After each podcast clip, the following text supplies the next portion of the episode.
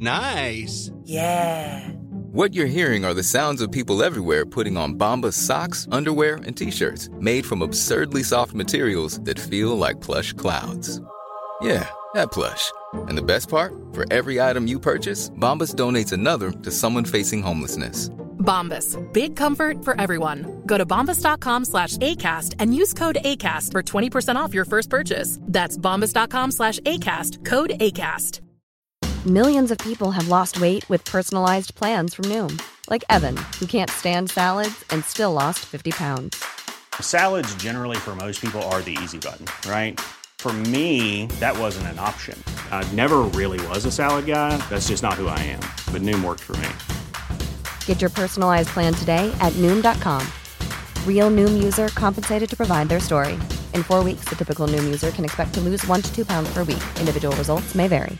Hiring for your small business? If you're not looking for professionals on LinkedIn, you're looking in the wrong place. That's like looking for your car keys in a fish tank.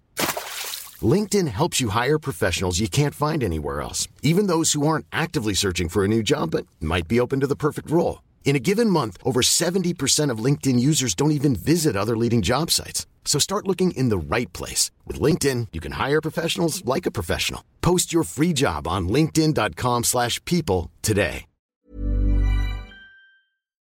Get ready for the school year with Yumiko's annual back to school sale. Mix and match however you'd like within the basic collection, and upon purchasing two Leos, receive the third completely free. Whether you need black, burgundy, green, rose, or white, they have a handful of different styles to choose from. Kids and men's items are available to order too. Yumiko is also excited about its virtual shopping events through Instagram Live. Two hosts showcase exclusive in store options available to ship immediately, with different promotions offered at each session. If you haven't tuned in yet, be sure to check it out.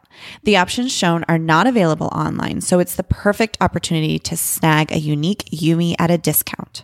For more information on the back to school sale, live events, and summer stock availability, stay connected at yumiko.com and at yumiko on Instagram.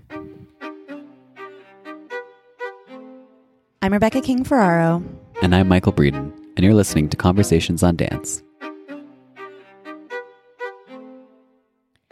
Today we chat with Pittsburgh Ballet Theater's newly appointed artistic director, Susan Jaffe. Susan was a principal dancer with American Ballet Theater for 22 years, appearing prominently in the international dance scene and frequently dancing with Mikhail Baryshnikov. She retired from the stage in 2002 at age 40 and went on to serve as an advisor to the chairman of the board of American Ballet Theater.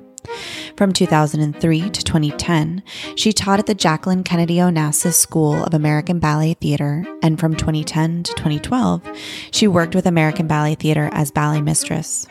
Since 2012, Ms. Jaffe has been the Dean of Dance at the North Carolina School of the Arts in Winston-Salem. In April 2020, it was announced that Susan would be taking on the role of artistic director at PBT. We talk with Susan about her prolific career, dancing with and for Baryshnikov, her ambition, dealing with career stress, and her new position in the dance world. So, Susan, thank you so much for joining us today uh, via Zoom. Um, you know, your uh, appointment to the artistic director position at Pittsburgh Ballet Theater is really one of the few positives that are going on in the dance world right now. So, we're really uh, definitely eager to talk about that. But we'd love to start with um, some of your career and um, start with a pretty standard question we ask all of our guests, which is when did you first fall in love with ballet and how did it lead to um, training? Oh my goodness. Um, well, I first fell in love with ballet when I was about seven years old. And my mother had put me in a um, modern dance class. And when I was younger, I had three aspirations. I either wanted to be a famous actress, or I wanted to be a famous singer, or I wanted to be a princess. and so I got two out of three. But anyway, right, I was um, going to say. so when they put me, uh, when my mom put me in the um, contemporary class, and they were asking me to roll around on the floor like a dog, basking in the sun, or being an ice cream cone and melting, I thought to myself, "Is this what a princess does?" I don't think so. And so Oh at the end of that year, I saw the ballet class and they were having a, a little presentation. And so I said, Mom, you know, that that's what I want to do because they were so pretty with their little pink tights and their, their mm-hmm. cross ribbons and their hair was so pretty. And and so um, so I went into that class. This was at the YMCA across the street from my house. And I, you know, I was a seven and a half year old kid and maybe eight years old. And, you know, how serious can you be at that age? Um, but after about six months, I had a dream. And I guess it must have been a prophetic dream, but in the dream, I was being raised in the air and there was a big spotlight on me and there were my cra- my classmates were running around me um, in a circle, and my little seven year old brain, eight year old brain went, "Oh, I'm a star!" and so That's I, amazing. I woke up the next morning, and my legs were killing me as if I had danced all night, and it was as if I became possessed. I mean, Cupid's arrow pierced my heart, and there was nothing you could do to stop me from being a dancer. So I don't mean to skip ahead, but I'm wondering if in your career there are a few ballets where there's someone being lifted in the middle with the spotlight and the rest of the class or the corps de ballet running around you. Did you have a few of those moments in your career on stage? A few. oh my gosh, that is so funny. I love that story. Um, so tell us about some of your early training. Um, was your g- goal during those years to join ABT?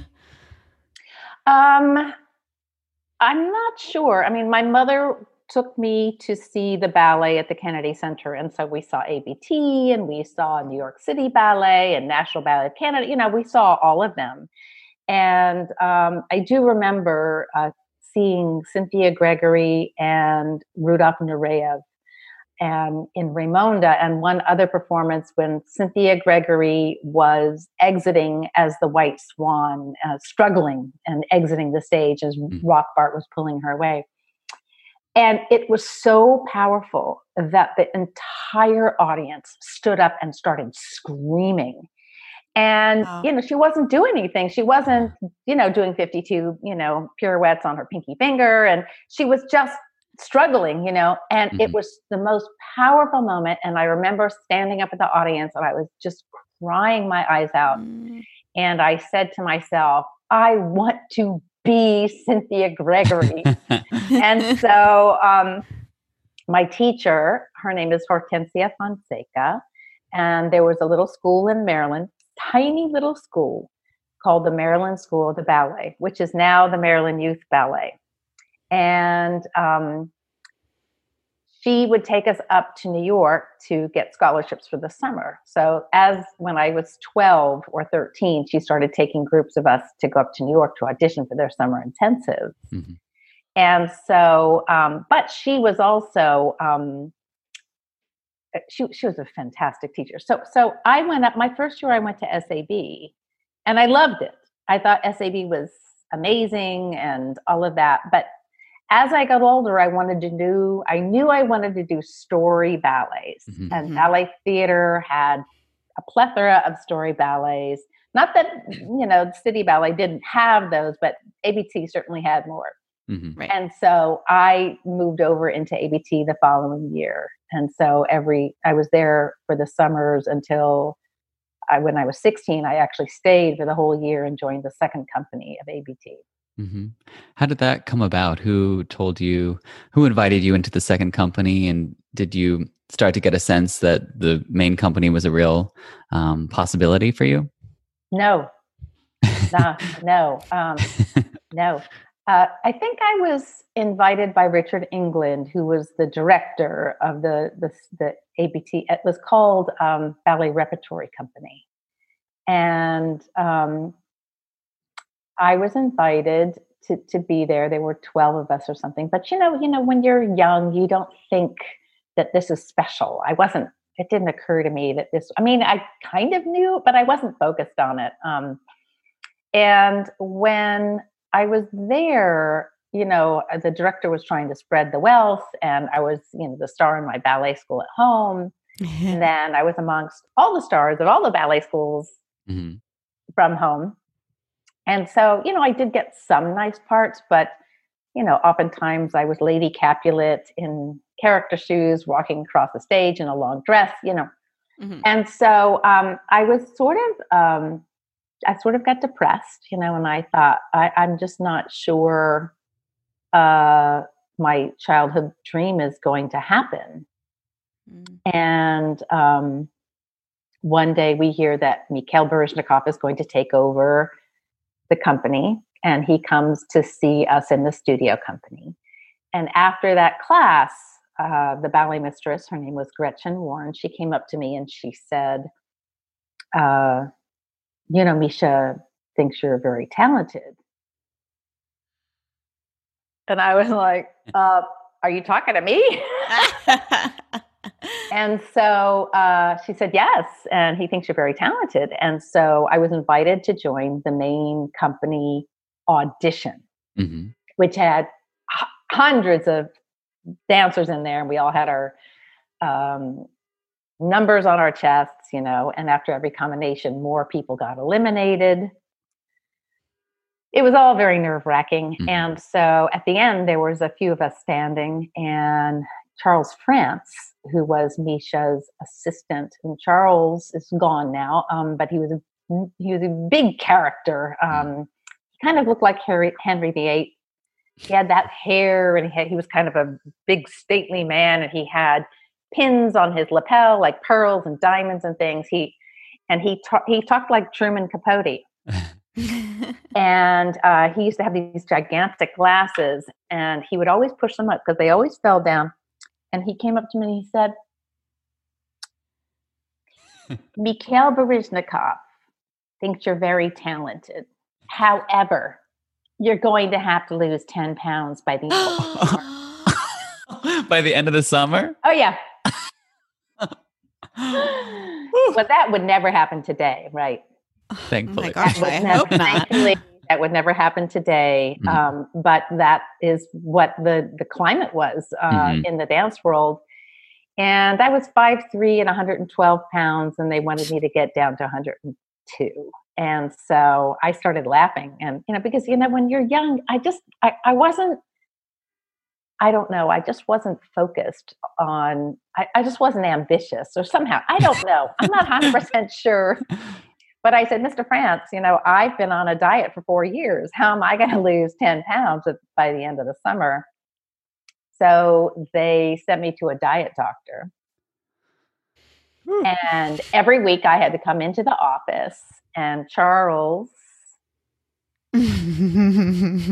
okay, now turn around. And he would have me turn around to see if my rear end got smaller. So, anyway, um, I lost eight out of the 10 pounds. And um, I had to eat things like liver and onions and jello and things that I did not want to eat. Um, but uh, actually, during that summer, I was working with a choreographer, and the director of the Berlin Ballet came to watch a rehearsal, and he offered me a coryphée contract, which was just that one little bump above the corps. And so I thought, wow, I think I'm going to go to Berlin.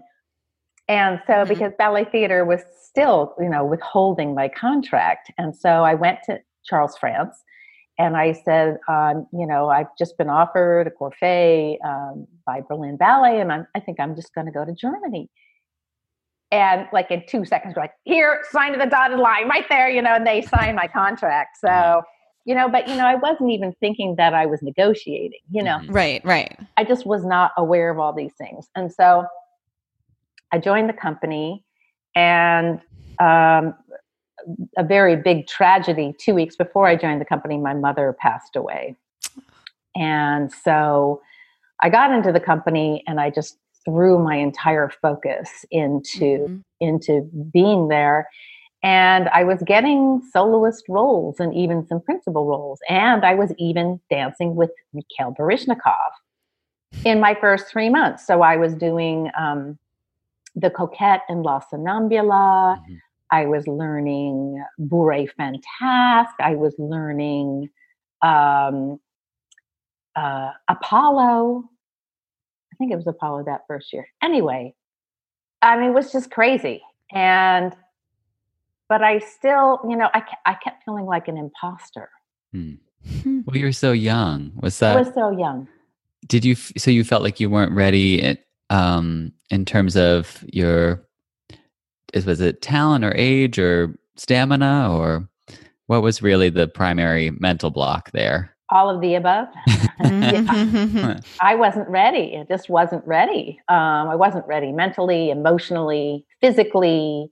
Uh, I wasn't even focused on my talent. I wasn't sure, you know. Um, but I I kept thinking to myself, when are they going to find out that I don't know how to do this stuff? That's what I kept thinking to myself. And you know, after the first three months, um, and uh, Gelsey Kirkland and Patrick Bissell did not show up to a dress rehearsal. And Misha came to me, and it was the first show. We were at the Kennedy Center, and it was the first performance of Misha's Reign. And he came up to me and he said, um, "How would you like to go on in the place of Gelsey Kirkland?" And it was a pas de. No problem. And I said, "Oh, well, thank you very much. You know, but I'm 18. I just joined the company, and I, am going to be in the back row in Shoreditch doing the Raymonda. You know." And I, uh-huh. and he was like, "Oh, you'll be fine." so they they threw me into a studio with Alexander Godunov, and uh, two days later, I was on the stage, and I the only thing I remember about it, well, I remember that I couldn't, I felt like I couldn't even stand up because my legs were shaking so mm-hmm. badly. Mm-hmm. And I had a, a veil over my face, and the curtain went up, and this big whoosh of cold air, you know, that mm-hmm. feeling, that whoosh mm-hmm. of cold mm-hmm. air comes onto the stage. And I and the lights were up, and I could see my veil shaking, and the music started. And that's all I remember. Isn't that funny? The show, yeah. Muscle memory just kicks in and you just did it. I think I was just so, I just was so, it was such an out of body experience. Let's mm-hmm. just put yeah. it that way. And then suddenly I became somebody people wanted to talk about, and I wasn't ready for that. Right. I was not ready. Um, and so what that did was that caused me to work so hard mm-hmm. mm-hmm. try to catch up to whatever it is people were supposedly saying about me mm-hmm. and i worked i did oh, i was at pilates every morning at eight on the machines not every morning but probably four days a week um, i worked with a dramaturg i was every day off i was in a museum i was mm-hmm. reading voraciously i wanted to be an artist you know i wanted to be you know somebody who was deep and rich and you know and and physically powerful and um, I worked with Gy- uh, the guy who created Gyrotonics, Juliu Horvath, for years, and I worked with a dramaturg and worked with him for years on my roles. And so I did all these extra things because I felt that I just was trying to catch up. Right. Uh, so, if everybody was kind of talking about you, there was clearly something special there. And I find it in, it's interesting how people react to these situations. You could have easily slipped into, oh, well, I'm clearly awesome then. Like everyone's saying this about me. But you had almost the opposite approach and felt like you were still trying to prove yourself, even though clearly you had. Was there ever a temptation just to kind of sit back and relax and be like, okay, this is fine. I'm clearly doing the right thing. But, or was it just always like you felt like you needed to push yourself, just kind of that internal drive? I'm still pushing myself. Um, so I think it's just probably innate. I, you know, I think dancers have a tendency to be A types anyway. Um, yeah. but I did, um, I also think dancers are very smart, um, a lot smarter than we give ourselves credit for when we're dancing. Mm-hmm. Um, and then when we walk out of our dance career and once we get the lay of the land we sort of get notice that we kind of putting it all together when other people aren't connect you know and so i i thought wow that's that's dance because we have to do we have to multitask on so many different levels, Mhm. right? Mhm. And it's emotional, it's spatial, it's musical, it's um, coordination, and all the stuff that your body is just it's it's so intelligent, yeah, and it does feed your brain. Anyway, I, I went off on a tangent. Oh, I Um, like it. I love it. But I like that, that. I was just going to say that that's one of my favorite parts about doing this podcast is that I think people don't always realize how intelligent dancers are and how much thought goes behind everything that they see on stage. And so it's really fun to be able be able to shine a light on that because there is such an innate intelligence. So I went off on your tangent, but yeah, We're back. thank you. And, and we're very detail oriented. Mm. You know, Mhm. I mean, it's just it's just somewhere in the general area of just isn't quite good enough for us, right? We have Totally. to hit the Right. mark, right? So Mhm. uh, actually, when I became a dean, I and I was it was time for me to get an executive assistant. I said I want a former dancer because a former dancer will get it done. Makes Right. the best employees. get it done. Yeah we'll be meticulous and we'll get it done. And no matter what you know and i think that's we're all like that. You know i think Mhm. we just have that because because we've had to literally work with an imperfect instrument our bodies right, Mhm. beautifully wonderfully imperfect asymmetrical um you know i mean who has i mean barbie has a perfect body but that's it you know and Oh, and and and literally sculpt our bodies into something beautiful and something that creates poetry and emotion and story and um, that takes a very special kind of person you know Mhm. because you have to literally push through what is almost impossible um, to do right. yeah. I Um, want to go back for one second and talk about that the moment when you went from, uh, you know, lose eight pounds, 10, 10 pounds in five minutes to almost, you know, overnight, then you're doing, you're performing principal roles with, with Baryshnikov and other esteemed dancers of the era. So was that transition jarring or do you think that your youth insulated you? No, it was. I mean, it. uh, Let's let's just put it this way: it was very jarring. Mm. Um, but something inside me, because I've seen, I had seen dancers get opportunity Mhm. and crumble hmm and have to leave the company, like literally can't handle it. Right. And so I see, I saw one, two, three, I saw four dancers that happened to. hmm And um, I'm kind of a sur, you know, I'm um, I'm a survivor. That my personality is that of a survivor. And um, I thought, my God, you know, I mean, how many people get this opportunity? And I am going to do everything I can hmm to make sure that I don't lose this opportunity because I could lose it. You know, I could Right. become egotistical. I could get an eating disorder. I could go nuts. I could, you know, I could, I had a lot of choices as to what I wanted to do. Right. Right. Um, but I just thought I was gifted this, it, what a gift to have this opportunity. And Mhm. I was not going to, to, li- I was going to do everything I could, you know, to, to ensure that I did everything I could.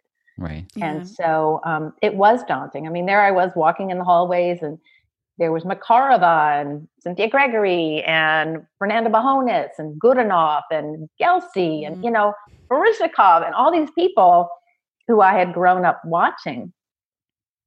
And, you know, it was just very hard to feel adequate next to all these people.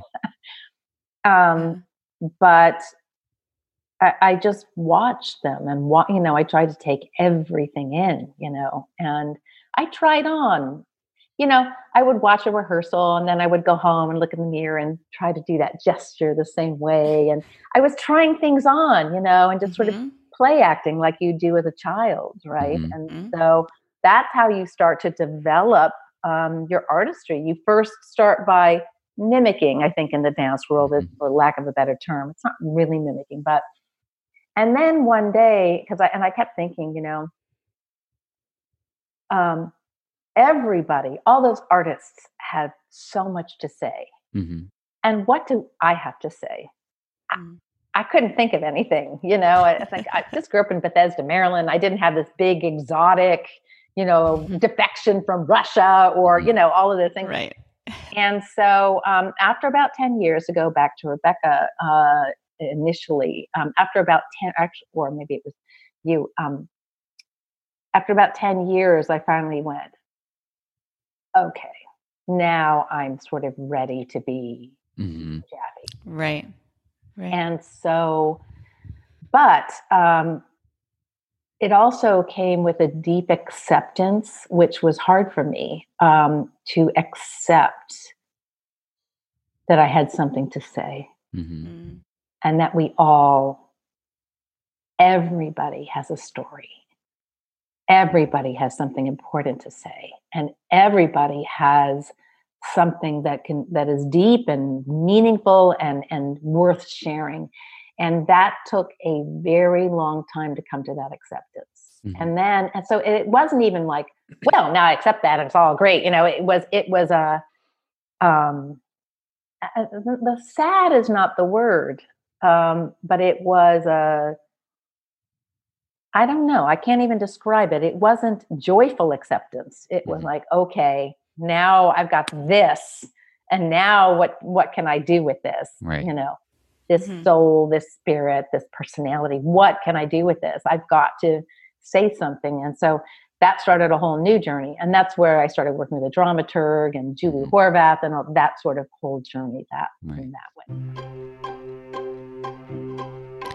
We will return to conversations on dance in a moment, but first, our friends at Veyette Virtual Ballet School are launching group classes starting on September 14th. Founded by Miami City Ballet School faculty member Francis Veyette and Miami City Ballet principal soloist Lauren Fadeley Veyette. Veyette Virtual Ballet School has been offering virtual private lessons since its inception in 2018. As students and their families grapple with making the decision of whether to return to in person training, VVBS has created an affordable online group class alternative designed to offer regularly scheduled classes to different levels. Now accepting enrollments, students will be placed into one of four different levels within the program, with classes to fit every schedule. Train virtually with their world class faculty from New York City Ballet and Miami City Ballet. Learn more at VeyetteVirtualBalletSchool.com or click the link in the description of this episode.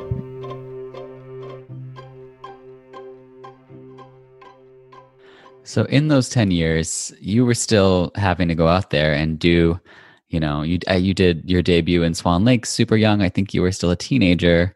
You were doing all of the full length hmm. rep. You in addition to that, you as you the first ballets you named off were all Balanchine ballets. The rep was Misha was bringing in different rep at that point um, from what ballet theater had historically done. So there were all these demands on you, uh, but you said you weren't quite feeling ready. So what were what was your performing experience like? Were you still able to enjoy yourself, or was it sort of no?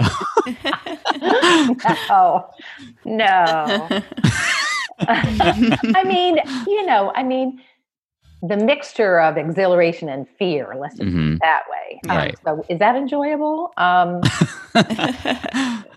to a certain extent. Sure. Um, and I remember when I did my first Gamzatti, oh my gosh, I was so not ready to be Gamzatti. And, you know, her legs were powerful and I just didn't, you know, I just didn't have a jump at that time or a strong enough jump in my view. And I was so nervous and I was dancing with Kevin McKenzie for mm-hmm. my first Gamzatti. And so I we finished the pas d'action and we walk over to those uh, it's the throne, but it's just a it's just a stool, really, mm-hmm. a gold colored stool. Right. And uh, so I turn around and I look at Kevin and I'm trying to be very Gamzatti, you know, and I miss the stool. and he pulls me up, you know, and puts me down. So it was just all kinds of mishaps like that. Um, mm-hmm. Because I just didn't know what I was doing. Mm-hmm. Um, but it, you know, it's so interesting because um, I think as as I as I got older, I certainly uh, recognized the, the things that I had to offer to the roles and all of that. Mm-hmm. Right. But um, I retired, and somebody had given me a disc of my first performance at Pas d'Escalade with Good Mm-hmm. Enough. And now I was retired and I was working with students, right? So Mhm. now you're on the other side and you're working with students and you say, oh, yeah, this one's talented. He's talented. Um, this one, you know, this one's going to be a struggle. And this one's really good, but there's no spirit there yet. And, and you're going through that whole thing, right, as a teacher. Mhm. Mhm. And so I look at the disc of my first performance and ah, I was like, oh, I- I see what he saw. Mhm. You know, um, that that there was a lot of potential as an artist there. Um, Mhm. and and also, you know, I think one of the things that endears people to any performer is their perseverance and their passion Mhm. Right? And so if you don't have that struggle, if you don't have that yearning, if you don't have that deep desire, it's kind of not exciting to watch you. Right. So I I think that's such a great um, lesson to be learned. I know Michael and I teach ballet as well, and when I teach my kids, I always try to tell them like, remember on auditions, like the director, the teacher, they're not looking for perfection. They're looking for that potential to become something, right? And the ability to take corrections, to work, the drive, exactly what you're saying. Yeah. you know, you remind me of this um, story.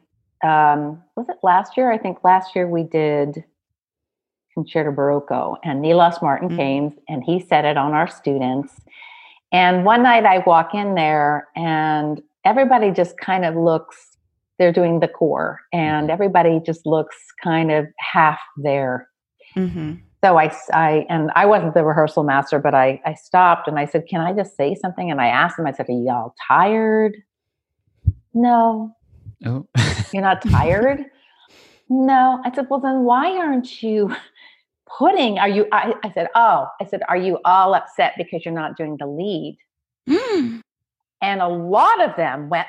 You know, they put their hands on their hips. You know, and because one girl got a leading role and she wasn't um, sort of always seen as a lead so she had gotten this opportunity Mhm. and so you know as you know uh, in the dance world everybody thinks they're the ones that should have gotten that opportunity and you know and so i said guys i said when i was standing on the side the uh, first or second third girl in swan lake in b plus when the ballerina was out there doing the rose the, the white uh, um, the white swan adagio etc and we had simple steps to do. Mhm. i was working on my b plus. I was working on my musicality. I was working on my perfection. I was working on my fifth position. I was and i used every moment because i knew any moment that Baryshnikov would walk in that studio. Mhm. and i wanted to be ready you know? Yep. And I said, you know, you don't just you don't just go into a studio and have a director go, "Oh, let's just try her." No, you have to be that person that that director goes like this and says, "Who's that?" Mhm. Mhm. That's who you have to be.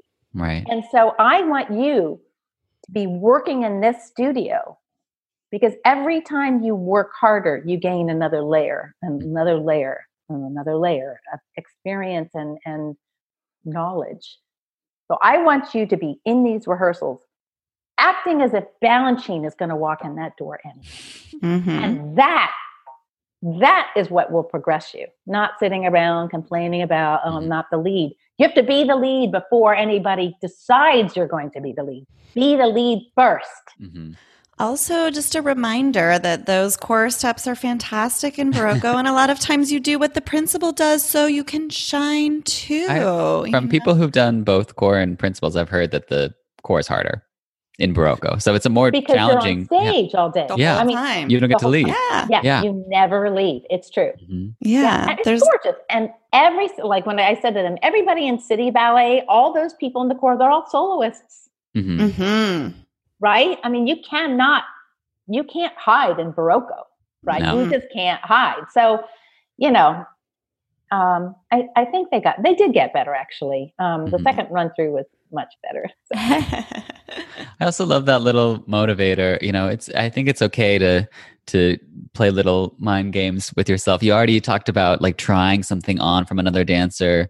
I remember in Allegra Kent's book, she said when she was doing, I think it was Nutcracker or something, you know, when you do get to those sort of repetitive or maybe even dull moments, the sort of like rote routine exercise stuff that we do as dancers, that you know, to be like, okay, well, today I'm going to do it, and in my head I'm going to pretend I'm um, Darci Kistler, and then, or like what you said, like I'm going to pretend Balanchine is in the corner watching. Like, you know, it's okay that we aren't always 100% like gung ho for yourself, but then to to still have to pull motivation from somewhere. yeah, I mean, you know, I remember uh, I did a performance in, Bra- we had finished our Met season. We went to Brazil and I was so burnt out that season. I was Mm. so tired. And I had to do second act Bayadere. And I thought, how the heck am I going to get through this show? You know, I had the 50,000 Bayaderes, you know. Right. And so I decided that day that I would just focus on the music. hmm Right. Mm-hmm. So you've got to find something to motivate you, even if you're exhausted, even if you've done 15,000 performances of something, Right. you've got to find something to, to inspire you. Yeah. Mhm.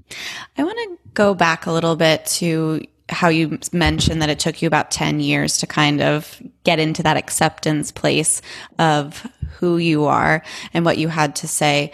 Um, but you mentioned also that a lot of those performances during those 10 years were really scary and very nerve wracking. So, for a lot of dancers, we experience a lot of those nerves and stage fright. What were some of like the tips and tricks and things that helped you kind of navigate that and still get something from your performances? Um, well, I had to do a lot um, to get myself to not be nervous and to focus in a way. Um, and I took up meditation and read voraciously about. Um, a lot of it was spiritual, you know, just who are we as human beings? What is humanity? Who am I? You know, it's all those questions that you you want to ask yourself and um, and also um, how you understand how your mind can just play really dirty tricks on you. hmm Mm-hmm. And so uh, I worked a- with a lot of different tools, and it literally changed my life. It changed. You know, people kept saying, "What happened to Susan Jaffe?" You know, she transformed. I mean, before she was just a technician, and something happened, and um, it probably happened over the course of I don't remember how, but anyway, they they all said, "Oh, it must be her new coach, Kolpakova." Now, I had a beautiful new coach, Irina Kolpakova, who was the um, ballerina, prima ballerina, the Kirov, and Misha's mentor, and that's true. Um, but I think it was much deeper than that. It was much deeper than, of course, the coaching, absolutely no question, but it was definitely much deeper than that. And so when I retired, um, and I started working with students and I started working with professionals, I noticed that so much of their insecurities got in the way hmm of actually getting to the information, getting to the artistry, getting to their th- true, authentic self. And I thought that's so sad, you know, because look at this like beautiful creature in front of me, right? And she Mhm. or he can't access it because there's all this stuff in the way. And so I kept thinking, you know, I, I need to write a book about, you know, how I help myself. I really need to because it, it changed my life. It changed my life. And so for years, I kept, oh yeah, I got to write a book. I got to write a book. And then um, three years ago, three and a half years ago, I said, oh no, it's not a book. It's a workshop. Ah. and so I created a, um, it's basically, if I do it live, it's six hours of material. Wow. Um, and it's got five introductory meditations in it, which are, you know, the longest one is, I think, 18 minutes. Um, and it, I take you on a journey. Uh, of this is this is what you know your perspective don't always believe your perspective about yourself don't Mhm. always believe what other people think about you Right. because if you always worry about what other think what other people think about you you'll never become self-realized and i just take you through this journey um, and then adding in exercises it's got a 40 page workbook uh, as i said five meditations and by the very very end i get you to this place of envisioning and and literally as i said at the beginning of this interview or somewhere at the beginning um, you have to be that person that Balanchine or Baryshnikov wants to put on stage before before you get there. Right. And so that is at the end, I give you this exercise and meditation i- to do exactly that, Right. to become the person you have the potential to be, like through your energy, through your DNA, through your thought processes. Mhm. And so, um, and so that's what I did. And I, it was just a, it was a labor of love. It took me two and a half years to create and uh, I actually put it up online, and um, uh, it's called. How, how can people access it if they're listening? Oh, well, you just go to www.susanjaffe.com, and um, the it's called Susan Jaffe Series, and um, and then the actual course is called The Effect of Intention. And so, yeah, and This is all reminding me when I was at SAB, um, the JKO school had just started, and a lot of my closest friends were there. And I remember them all talking about your classes. Everyone loved you. They all felt very close to you, but a lot of it was primarily based on what you were offering, I think, from an emotional perspective or the sort of uh, mental aspect of performing. And sounds like it's really interesting to think now to follow as you've spoken like to follow your journey from sort of confusion or discomfort with performing and then uh, acceptance and then how you impart that on your students and now ultimately to this workshop. I think that's really a cool through line to follow there. Yeah, yeah, it's really. I just thought, you know, this is this is my gift to to the dance world because you know i look at other you know athletes have sports psychology hmm Yeah. right? And they get that support and Mhm. dancers don't have that support. There's a point your feet you know stand up straight you know they just You're do fat. do do what we say. Yeah, all of those things yeah.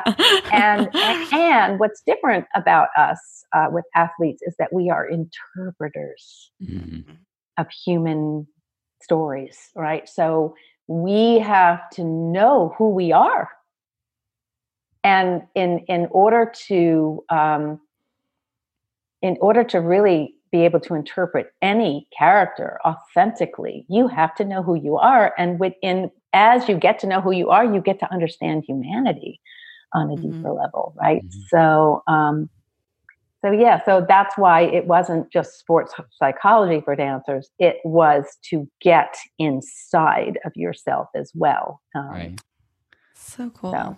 You know, it sounds like you've obviously been accruing a lot of um, leadership skills um, over your time in the ballet world, and now that's sort of culminating in your position as artistic director at Pittsburgh Ballet Theater. Um, when did you become aware that the position was available, and why did you think that this would be a good fit for you? Um, I think uh, being a dean kind of w- prepares you to be an artistic director. Um, I felt like my job here at UNCSA, I'm still in Winston right now. Mm. Um, Mhm.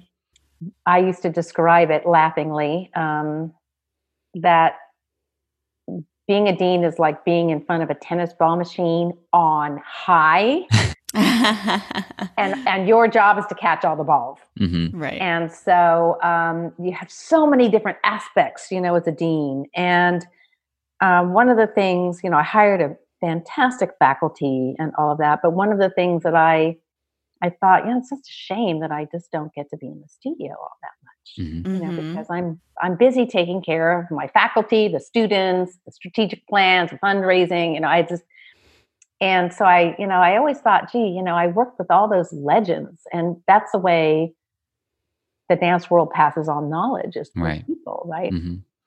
And so I did think that maybe one day, if the right artistic director job came up, that that is what I would I would go for it. I'd throw my hat in the ring. And Right. So this one came up, and you know, this company is um, has all the all the elements to it. It's got full length, it's got Balanchine, it's got contemporary ballet, it's got this whole array of, of repertory and sort of similar to what I grew up with. Mhm. And so it just felt like a really good fit. And then also Terrence Orr was a ballet master at Ballet Theater and one of my heroes when I Mhm. was uh, just brand new in the company. And Mhm. so uh, I thought, God, wouldn't it be amazing if I could, he could hand that company off to me. Mhm. And so, um, so I applied. Just before we let you go in one minute, I have just one more question. If there was one element about company life that you've experienced in the past that you would like to change as a director, what would it be? Um, you know, I think communication has to happen, uh, uh, just a deeper communication. I really don't want dancers to be afraid. Mhm. Um, that really bothers me, and it bothered me as a dancer. Um, Mhm. I don't think that making dancers afraid is actually even good for the company. It's not even good for you. Right. Right. It's not good for the performances. It's Right. not good for the dancers. You know, they don't actually come to self realization if they're always at a high cortisol state, Mhm. Right. worried, and all of that. Um, and so uh, I, I really don't like that sort of. It's not that I, you know, it's not that I wouldn't be the one making the decisions or you know all of that, but I don't want it to be sort of authoritarian kind of, you know. Um, we're all there to i'm there to nurture out of them what they can do for themselves and then therefore for the company. And that is i think uh, something i would really it, it was uh, it's not that i had an authoritarian uh, Sure. artistic director Sure. but i do know that that has You've seen it. yeah I've Mhm. seen it. Mhm. so, Yeah. so Well, that's yeah We Yeah. think those dancers are just so lucky to have you, and we can't wait to see what's in store for you and the company. thank you so much thank you Thank you. Thank, Thank you. you guys Thank you for joining us this week. If you would like to support the Conversations on Dance podcast, there are a few ways that you can help. Click over to Apple Podcasts and leave us a review. Download episodes when you listen to allow our analytics to better understand our listenership. Join our Facebook group, Conversations on Dance Friends of the Pod, or you can offer a donation. Conversations on Dance has always been and will always be free to our listeners. You can help us continue to create and produce this unique behind the curtain look at the dance world by visiting conversationsondancepod.com slash support. Thank you for tuning in. See you next week. Even when we're on a budget, we still deserve nice things. Quince is a place to scoop up stunning high-end goods for 50 to 80% less than similar brands. They have buttery soft cashmere sweaters starting at $50, luxurious Italian leather bags, and so much more. Plus, Quince only works with factories that use safe, ethical, and responsible manufacturing. Get the high-end goods you'll love without the high price tag with Quince. Go to quince.com slash style for free shipping and 365-day returns. Mom deserves the best, and there's no better place to shop for Mother's Day than Whole Foods Market. They're your destination for unbeatable savings, from premium gifts to show-stopping flowers and irresistible desserts. Start by saving 33% with Prime on all body care and candles. Then get a 15-stem bunch of tulips for just $9.99 each with Prime. Round out Mom's menu with festive rosé, irresistible berry chantilly cake, and more special treats. Come celebrate Mother's Day at Whole Foods Market Market. Imagine the softest sheets you've ever felt. Now imagine them getting even softer over time. That's what you'll feel with Boll and Branch's organic cotton sheets. In a recent customer survey, 96% replied that Boll and Branch sheets get softer with every wash. Start getting your best night's sleep in these sheets that get softer and softer for years to come. Try their sheets with a 30-night guarantee. Plus, get 15% off your first order at bollandbranch.com. Code BUTTERY. Exclusions apply. See site for details.